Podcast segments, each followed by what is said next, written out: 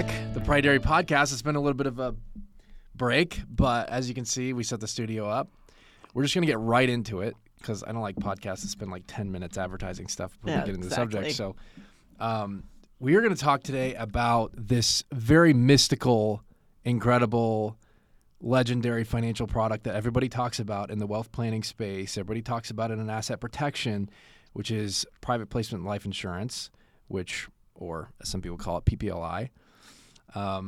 And we deal with this a fair bit. We work with brokers and set these kind of structures up with private placements. So we want to do a quick podcast and just run through, first of all, we'll do a 30,000 foot view of what it is, what the basic concepts are. Sounds good. And then we'll dig into some of the more specific differentiating factors on why this is such an elite product for some people, and talk about why it has to be the right product in order to work. So to begin with, there's a lot of different types of life insurance products, but so there's something called a variable contract, which allows you to – originally life insurance was just insurance on your life. You pay premiums, you get a death benefit when you die. Very basic.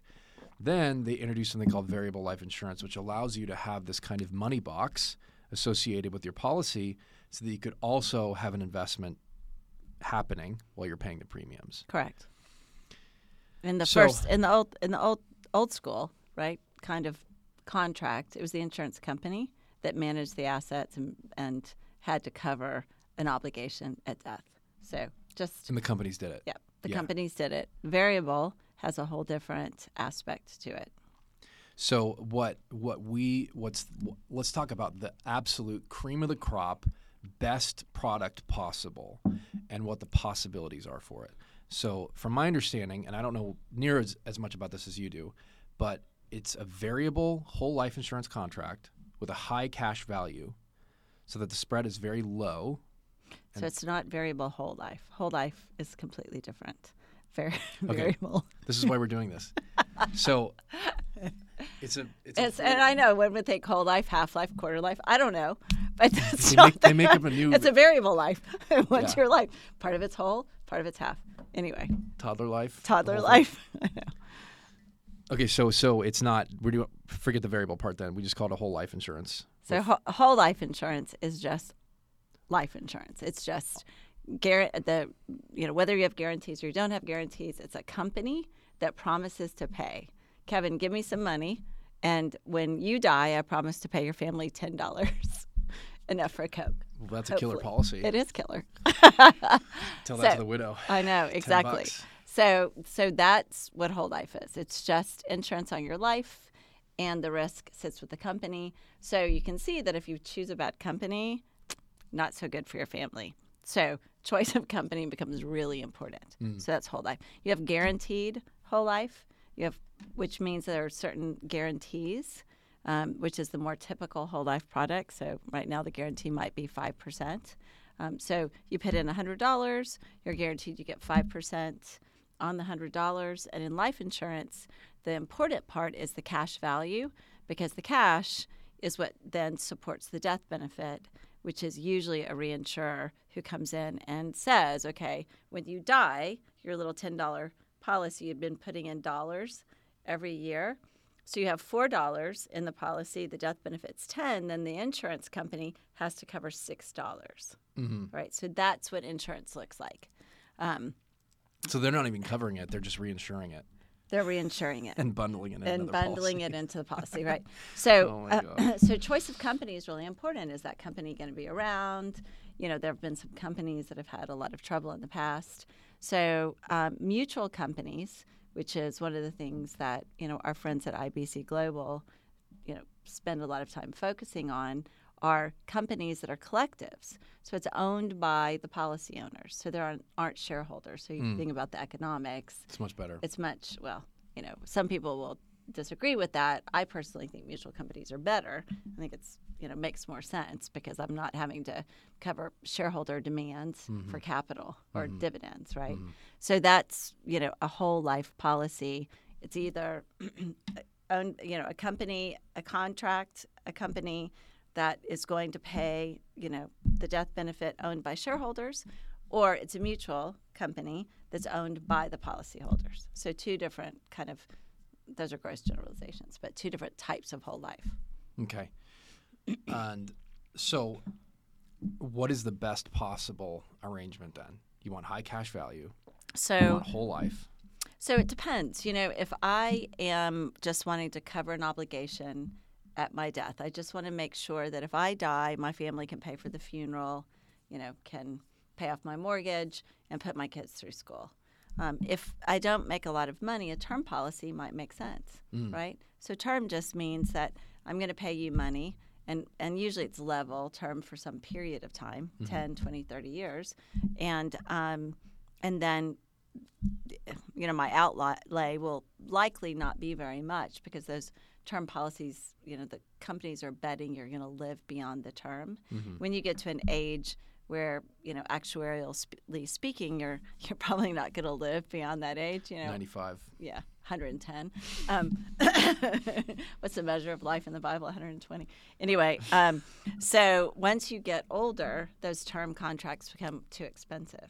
But when you're young, that's a great thing to do. You know, when I was young, every time I had a baby, I put a new term policy on my life to cover what I thought the cost would be if I died, you know, before they reached a certain age. So term products can be really important for that situation. Okay, so there are definitely instances where just a regular term life insurance policy is very helpful, especially if you're concerned about planning for the future and your family. But somewhere along the way, these turned into investment vehicles. Right, and let's talk about that. Why did they turn out to be investment vehicles? One of the reasons is, you know, some might argue it's the insurance lobby. I don't know.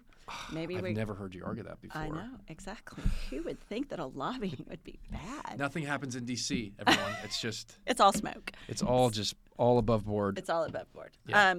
So, you know, life insurance became a tax shelter.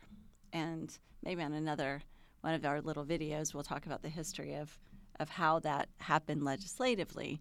But once inside buildup in life insurance, so income, capital gains, et cetera, was tax-free, who knew? Now there's a market for those, right? Because now all of a sudden it's a tax shelter. So that's when variable contracts became really attractive. Those mutual companies or the whole life, you were never going to take money out. I mean, now you can borrow money out of them, and we'll talk about that. But back then, it was just I pay money, the company manages it, pays tax, et cetera, and then it's just a contract. Mm-hmm. Once legislatively, income inside a policy wasn't taxable, now it became a great idea to use it as a financial product. So starting out, no one was really thinking that. It was just, you know, if it sounded very altruistic. You know, I'm going to let you, Kevin, buy a policy on your life for your wife and children, and I'm going to let you pick mutual funds. Instead of having the insurance company, you know, make the additional profit, you get to make it, right? And there's no tax on it. That sounds really helpful, right? It's always the save the babies bill. It is save the babies, save the puppies, save the old ladies, save the babies. That's how they do literally everything. The Patriot Act. Exactly. So that's how it started, and it kind of makes sense, right? Yeah. So you get to invest in an investment portfolio. You make the decisions. The gain isn't subject to tax. It increases your cash value, reduces the cost of your insurance. Everyone's happy. And then all the other tax shelters that people knew about, because when I was growing up, you know, in the 70s, 80s, 90s, you had super high tax rates, but tons of tax shelters. So it didn't matter that the top rate was 90%, because just hit all their, everyone hit all of the, you know, tax shelters. Yeah. So once those started going away, life insurance became the tax shelter. And for the regulators out there, the people on the Senate Finance Committee, I'm not saying it's bad, but what I am saying is that it's a legislatively sanctioned tax shelter. And this puts this as a quick aside on this. If you're a wealth advisor or if you're an attorney or something like that, you have a fiduciary obligation to your clients. Yes. So if Congress creates this nice little loophole for everybody, if you don't take advantage of it, you're actually legally obligated to at least suggest it to your client, because it's turned into a financial product Absolutely. Like you said, it originally wasn't a financial product. Now it is. You have at least an obligation to explain it to your client if they're interested in it and set it up. And it's like, so it's just, it's like, it is a unique kind of weird tax shelter. Whether or not it should be is kind of up for debate. But at the same time, it exists, and all the other ones got squashed. And so in some sense, you have a duty to at least tell your clients about it. So it's like, if you want to get mad at somebody for a loophole, get mad at Congress. Right. If Congress wants to get rid of that loophole, if Congress wants to all of a sudden be altruistic and not self, interested, then they can do that. But for now, it is what it is. And... is a terrific way for people to build value in their family in an income tax efficient way. So if you think about, so anyway, go on. We'll ask more questions because it's more interesting if you do than me rambling on. That leads me to my next question. Good. Thank you for that massive green flag down the highway. So they turned into investment vehicles at a certain point. And so what I want to know is, why is the cash value so important? So in our future room, we're going to have a whiteboard. But if everyone can imagine, let me have your pen. If everyone can imagine something that looks like this, right? An X and Y axis. We'll do graphics later. What drives costs in an insurance policy is the difference between the amount of cash, which is an arc, right here, bloop, bloop, bloop, and the death benefit that's either required by the policyholder or by statute, right? So that right here, the difference between the cash and the death benefit is what we have to pay. That's the insurance component. That's what drives the cost of the insurance. So the higher the cash value, the less the insurance cost. The premiums? No, just the cost of the insurance, not the premiums. Premiums drive the cash coming in, right? So when you have the high delta between cash and death benefit, that means that you have to buy a term policy to cover that cost. And the older you get, the more costly that is. So the higher the cash value, the lower the amount of reinsurance that's required, and the lower the cost in the policy. Okay, so that's why the cash value is so important. Most retail products, people want to put in as little as possible and have the highest death benefit as possible. So that's why you end up with these policies that are good for 8, 9, 10 years, and you've underfunded them, right? Especially in a variable contract, because you may not be investing it while the market's gone down, et cetera. So your cash value drops to the point where now your term cost is so high that the policy is going to implode. You don't have enough cash to support that. Bad product. So the relationship between cash value and death benefit is the key to the financial integrity of that product. Is that the spread? Well, I think you could kind of call it the spread. What is it that we typically call it?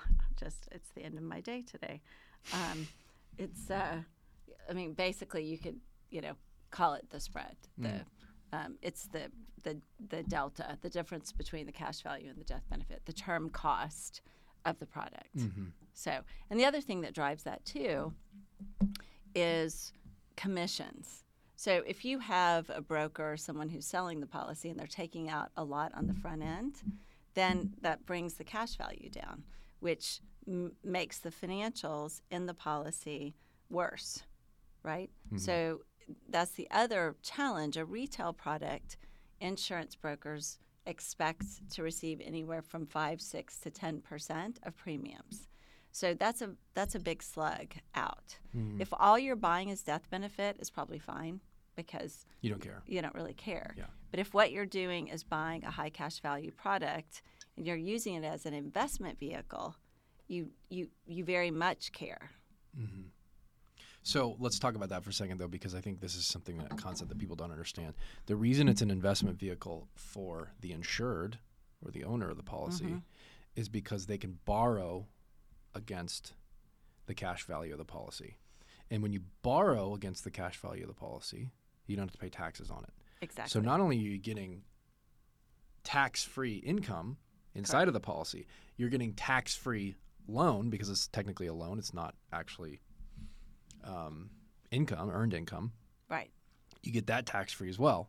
That's right. So the idea is that's how it's a tax shelter, is you can shelter it on its growth, and then you can shelter it when you pull it out and use it as a loan. Exactly. Now the design of those products is important, because what you really want is a product where the spread, the difference between the crediting and debiting on a loan and the policy, because when you think about it, I have cash in my policy, I borrow money out, right? The policy has as an asset the loan, mm-hmm.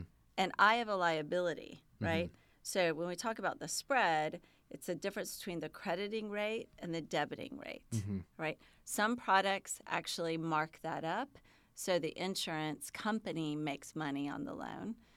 The ones that we like to work with don't. They just charge an M&A, which is basically an administrative charge, on the amount of the loan that's outstanding, which might produce a small amount of cost. It just means that even though there's kind of a nothing, I've borrowed, I have it as an asset and liability, they'll charge maybe 50 basis points on the administration of the loan itself, which honestly, even though they're not really doing anything with it, it's just but they have to amortize it, they have to book it, Okay, but the crazy part is the principal and the interest for the loan that you take out, mm-hmm. in some products, and correct me if I'm wrong, you can not even pay those, and it gets taken out of the death benefit after you die. Yes, that's typically right. Yeah.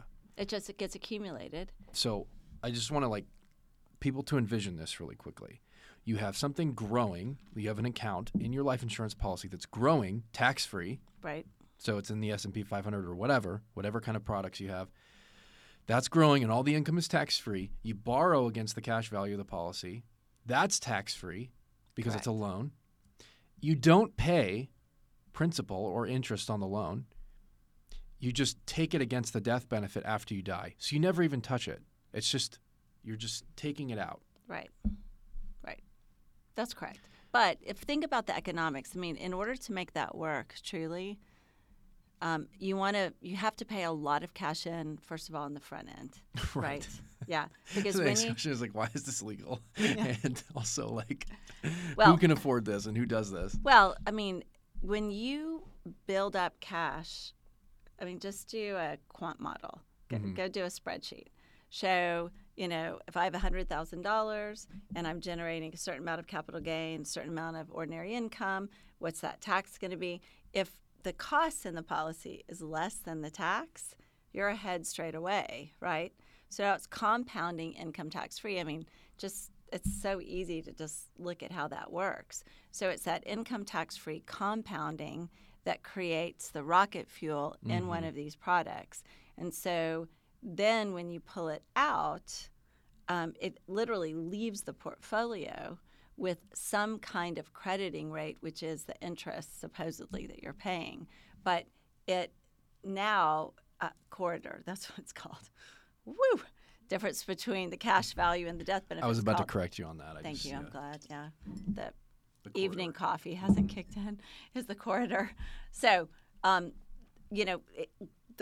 the financial game is you want to have had enough buildup in the policy to support the death benefit. Now, remember, when we design these things, as opposed to a retail product, when we want as much death benefit as possible, we want as little death benefit as possible, because it's a financial product. You want to essentially have borrowed against as much as possible so that when it's almost a net zero when you die. Maybe. It depends. It doesn't have to be, but the point is not to cover your family in the event that you die. It's now a financial product. It's not a financial product. Insurance. What's great about it is that it's asset protected in most jurisdictions because it's life insurance. Okay, this is the other part I wanted to talk to you about. So this is a contract with a life insurance company. Creditors can't touch that. Third party creditors can't touch that. In most states. If you're in California, not so much, or New York. But in those states, we can go offshore. So we can use offshore structures with policies that are U.S. compliance. So there's a code section 953D where we elect to tax it in the U.S. So it walks and talks from a tax standpoint like a U.S. product, but it's a foreign product. So in states where we don't have good statutory protection for cash value and death benefit life insurance, we'll just go offshore. And there are good options to do that. So for a trust that is CITES offshore, meaning the trustee is offshore, then you can purchase a life insurance policy offshore, stick it in the trust, and would you like me to draw a picture? No. Okay. I realized you're handing it back over. Okay. I handed it back over to you. And then if you're living in California, it doesn't matter if you're the beneficiary or the insured or whatever. If the policy belongs to an offshore trust, then a California court can't really get to it. Right. So the idea is that if you don't have good state statutory protection, go offshore and avail yourself of that statutory protection. But the policy still has to be U.S. compliant. So, and there are companies that write those kinds of policies. Mm-hmm. So when we're designing it for clients, you have a lot of things. First of all, how comfortable is that client with risk? Mm-hmm. Is a whole life mutual product really what they should do? Or are they more comfortable with risk? And if so, is a variable product, just a retail product, what they're looking for? Because you still get asset protection, and you still have some cash value. Mm-hmm. But the challenge is, if you want to borrow out, most of those products are not designed to borrow out of very easily. If you're comfortable with risk and you're wanting to borrow out, then either domestic or foreign private placement variable contract is probably the thing you should be looking at. Mm-hmm. So I was talking to a client today, and he was asking about that particular issue, and he's very, very, very entrepreneurial.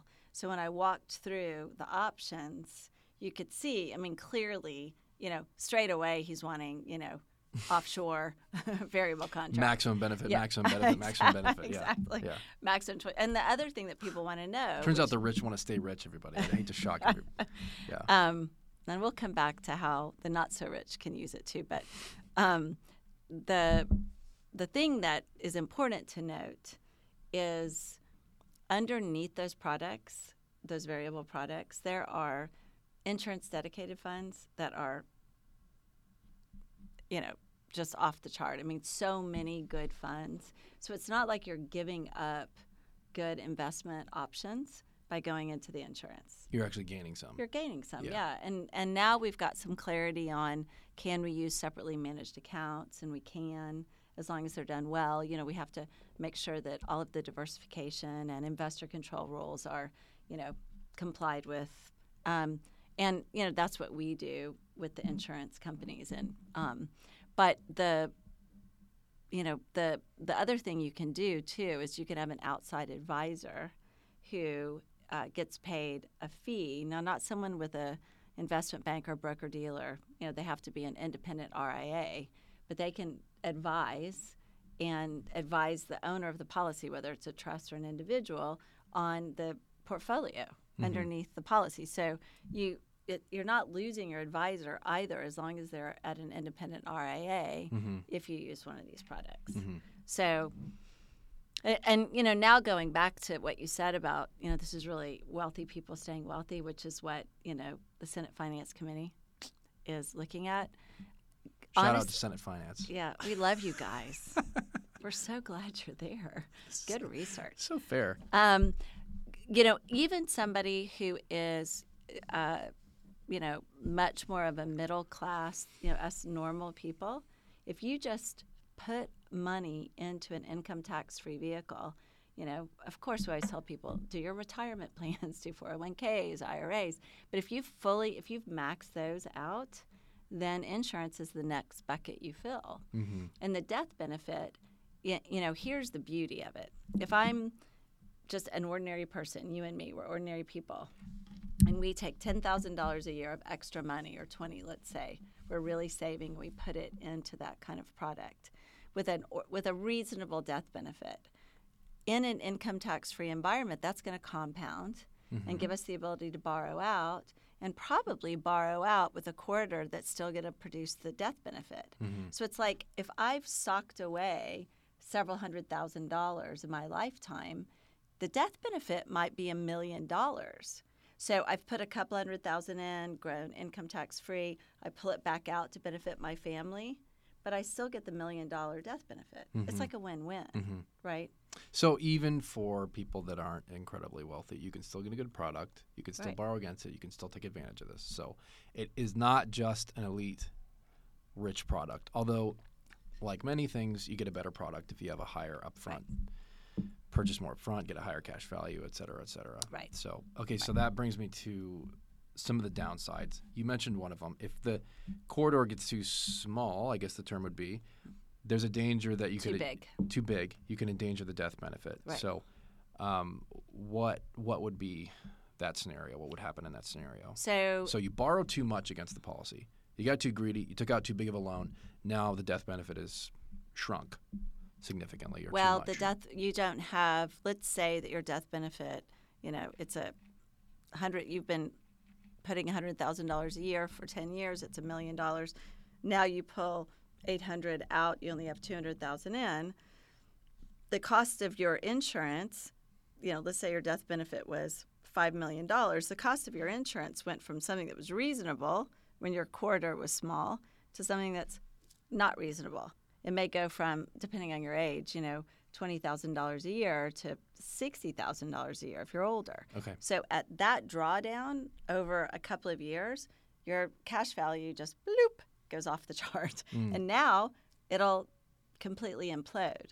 Now there are ways to deal with that. You can, you can drop the death benefit after year 7. I mean, different contracts have different design elements, but in planning for the contract, if we know someone's going to take a lot of cash value out, we might want an increasing death benefit for the first 7 years to allow them to put more in if they want to.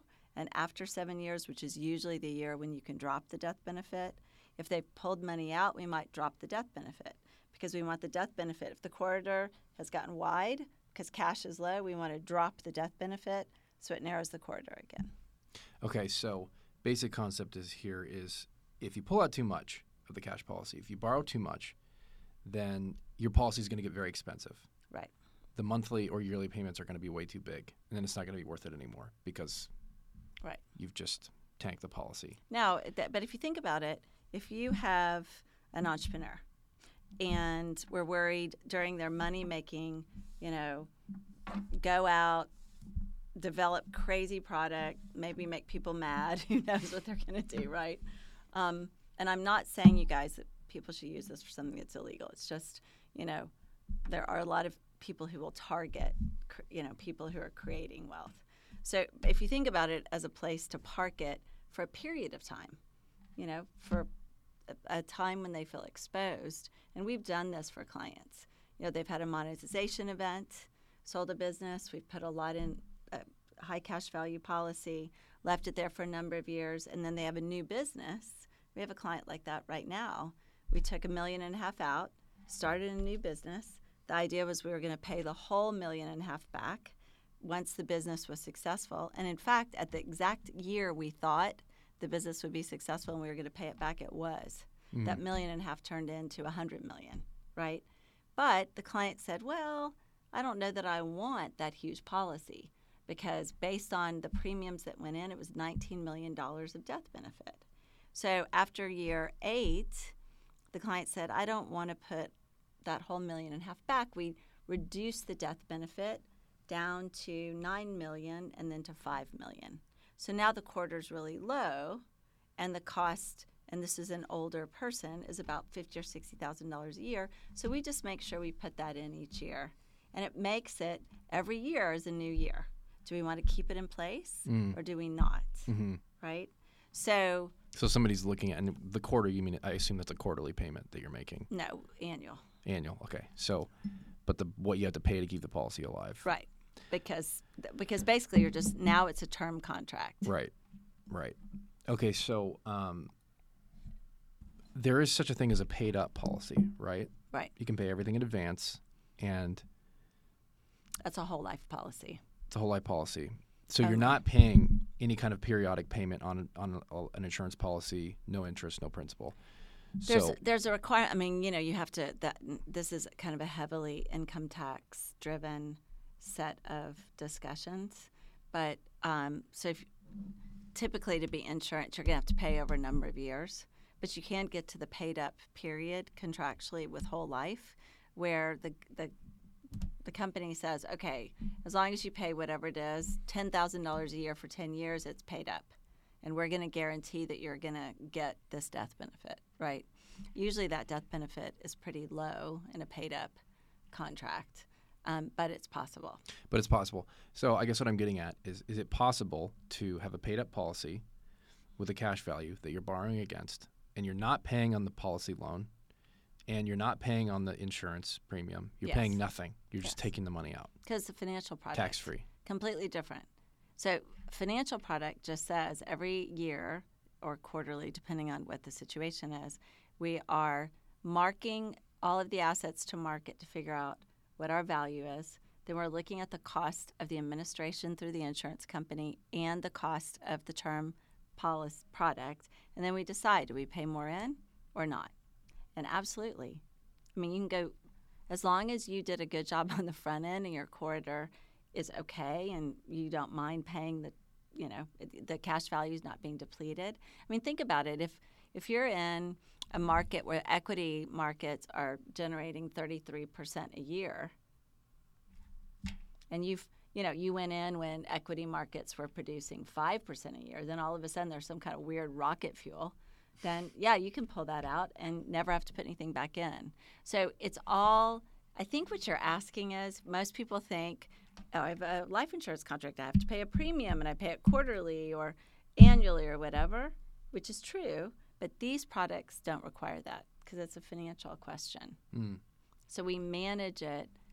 We manage to the cost. I think people's hesitation with these products is they don't want to be permanently borrowing something. Yeah. People, generally speaking, operate under the assumption that debt is bad. Right. And I think in most contexts, in most all contexts, it is. But in this context, you can have a risk-free debt in which you're just borrowing against your own policy. You're not paying the premiums. You're not paying the taxes on either the income or what you took out. Right. And so it's literally just a tax-free machine. That's right. That's right. And it is a hard thing for people to wrap their mind around, you know. Yeah. And so talking to the investment advisor community, you know, if you think about it, if I'm an independent RIA and, you know, I've got a part of the portfolio that I'm managing in a retirement account, that's great because I can do it in a tax inefficient way. It doesn't matter, right? Life insurance then becomes the other pot. Mm. You know, when I'm the advisor and I'm thinking, okay, here's the retirement account, but gosh, it'd be so great, this other 25% of the portfolio, if I could be an inefficient type of investment program and not have it ding me, you know, no flags on the play, then it's great. And so that's something that, you know, the challenge is that a lot of advisors who aren't with independent RIAs, they're broker-dealers. This is not something that they'll allow them to manage. So it's finding the right broker-dealer. What is the worst case scenario, though, if, let's say, the market tanks? The year before, you borrowed a huge amount against the policy. Right. You're not too worried about it because you got a huge death benefit. You got high cash value. There's no downside. There? Think about it. I borrow $1 million, right? So the policy has $1 million, and I owe $1 million. If it implodes, they cash each other. They cancel each other out. Presto changeo, gone. Now, there is an income tax consequence to an implosion of a policy. Would there be a forgiveness of debt? No. But if there was, if there was some income tax that hadn't been paid, right, in previous years, like so when I pull it out in terms of a loan, when the policy expires, then there might be some taxable income. But in that scenario, probably not because you've had so much loss. Usually that only happens if I decide to surrender a policy. I just have to remember that on policy surrender, then the income tax that I've deferred and haven't paid becomes taxable. Which could be bad. Which could be bad. So the way you avoid that is never surrender. Never surrender, Kevin. Put your hands up. I think that's what Winston Churchill meant, wasn't it? I think it was.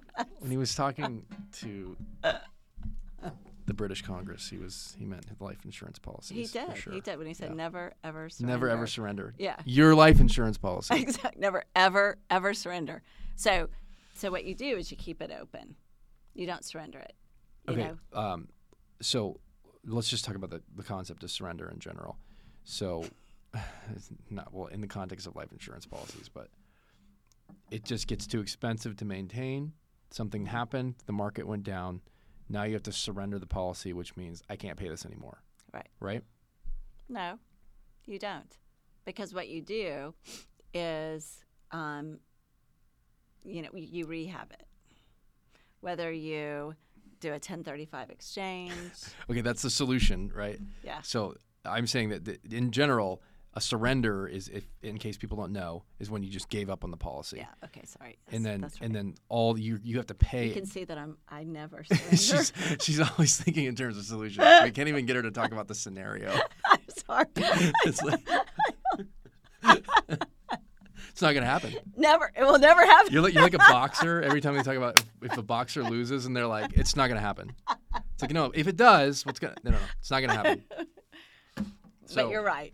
You're right. It is a possibility. Okay, and if that happens in a financial product type of insurance contract, if that happens, then you have to pay all the income tax. Right. Exactly. Which could be huge. Which could be. And it's one of the things that, we have to plan for. Yeah. And so that's the worst case scenario. Okay. But it would never happen with our clients. But we never surrender. Never ever. And so how do we rehab the policy?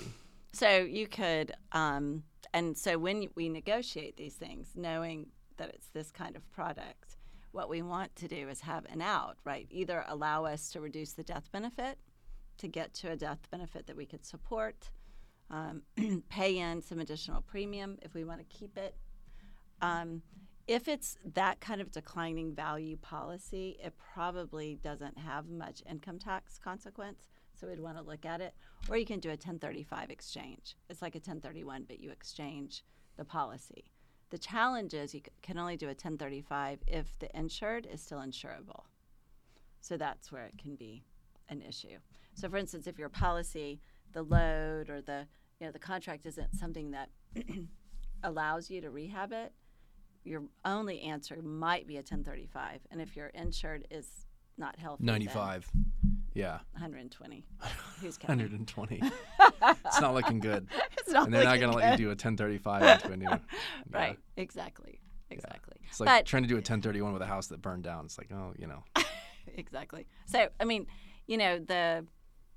think the reason a lot of people don't go down the PPLI road is, first of all, a lot of brokers don't like it because there's not an upfront commission usually, right? This is like an institutional play. Mm-hmm. So what we want, we're okay with the broker getting some amount up front, but we want it, A, outside the policy, because mm-hmm. we don't want to reduce the cash value, and we want them to have a trail, mm-hmm. because now it's a win-win, right? So the broker's winning because they're getting, and by a trail you mean they're getting a residual percentage. Residual. Yeah. And so the broker will stay engaged mm-hmm. to make sure that in that variable contract that there are good investments, that the investments are growing, because they're getting a percentage of the growth, mm-hmm. right? So to me, it's win-win. There are a lot of insurance people who've not necessarily liked my stance on private placement because those big upfront commissions historically were what they were used to. Now, over the years, a lot of brokers have realized and the market's changed. So, mm-hmm. More and more people have kind of demanded that change, so it's not as taboo a situation.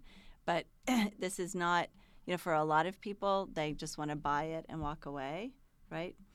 And that's fine, but that's not what this is. This is a managed product. This is an elite financial product. You can't buy this off the shelf. Right. You have to have the right broker, you have to have the right policy, and you have to have enough to finance it in order to make sense. Exactly. So the death benefit, like you were saying earlier, is like this big net, and you want to keep that much bigger than the risk of the policy imploding, et cetera, so that you can take away from that. Right. The cash value is bigger. The cash value. Right. Yeah. Because the thing that you don't realize, the cash value is bigger than the death benefit? Well, cash value is the net, is the thing we want bigger. Right. The death benefit we want lower. Mm-hmm. Because the IRS has rules about what qualifies as insurance. Mm. So there has to be a certain corridor. Mm-hmm. So the problem is, for some people, if I want to put $5 million into one of these policies, the death benefit will probably be, depending on my age, $20 million of death benefit. It's a lot, right? Or maybe more, $25 million. So there are just a couple of issues. We have to explain to the insurance company why that person needs that amount of death benefit. So that's the financial underwriting becomes a big deal. And then, secondarily, that death benefit, if you do really well on your investing and your corridor gets too small, the IRS will go, now it's a modified endowment contract and taxable, and that's where you get a flag. So what you have to have is either an increase in your death benefit and your policy design, right? Or you end up with something called a force out, where it forces the cash out in order to avoid being a MEC, a modified endowment contract. So for people who are really creative, like we love this stuff because it's so fun, right? It's like Sudoku. But for a lot of people, it can feel intimidating. And so what I would encourage everyone to do, though, is just think about it as, just a bigger crayon box when you're thinking about insurance. Such a friendly metaphor. It is. That's a nice metaphor. Yeah. I think what people are intimidated by the most is not understanding what risk they're taking. Yeah, that's true. Which is... as you can tell from this podcast, it's a difficult thing to explain. There's a lot of different financial concepts moving around. And so I think that a lot of entrepreneurs and company owners and people like that are thinking, if I don't understand this very well, right, then I don't want to invest in something I don't understand the risk very well. Right. Yeah, I think that's right. Yeah.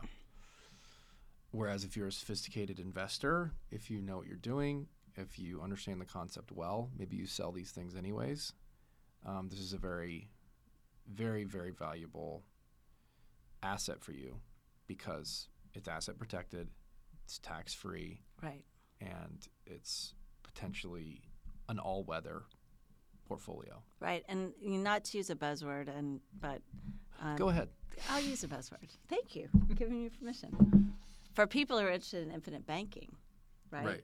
So infinite banking is usually tied to whole life policies because the idea is it's infinite in that it goes generation to generation, which helps. But in the infinite banking world, you would really need to layer types of products because if you're really doing infinite banking and banking for yourself, which is what that concept is really about, then you would have whole life. You might have some retail products depending on your net worth. And then really you might add a private placement product as well. So you would want a basket of vehicles to borrow from so that you're banking yourself and you're providing death benefit for the next generation to be their infinite banking. So that's probably my different take on infinite banking, people who are really interested in that concept. I would advocate for different buckets of insurance, not just whole life. Mm-hmm. Not just one policy or just one type of policy. Not just one type of policy. Yeah. Right. Because you have a completely different you still don't want all your eggs in one basket. Right. If you're right. And whole life is amazing and those guarantees are absolutely foundational. But if I try and borrow out of it, I'm borrowing at 5% and I'm getting a credit at 5% and the argument is, well, you're not losing anything. That's true. And that's really helpful. But if I'm trying to actually add rocket fuel into my financial product, I want to borrow for zero cost and allow that to stay in the policy to grow. Mm. And you still get the arbitrage with whole life because, you know, it's been in an asset-protected vehicle you borrow, and now there's no loss. You're paying interest to yourself, or that's kind of how that's working. But I just think that if you are wanting to really go down the infinite banking road, you would have more than one type of insurance with more than one type of borrowing demographic. Mm-hmm. And I think that typically if you're doing infinite banking, you have multiple policies anyways. That's generally the idea. Yeah, most people do, right? Yeah. All right. I'm sure we're going to talk about this more in the future because this is a very, very complicated subject in terms of the financial product aspect of it. And a lot of our clients are very interested in this stuff because it's really an advantageous arrangement. So I think that'll do it for now. Great. Thanks for asking. This was fun. All right, everybody. We'll see you on the next one.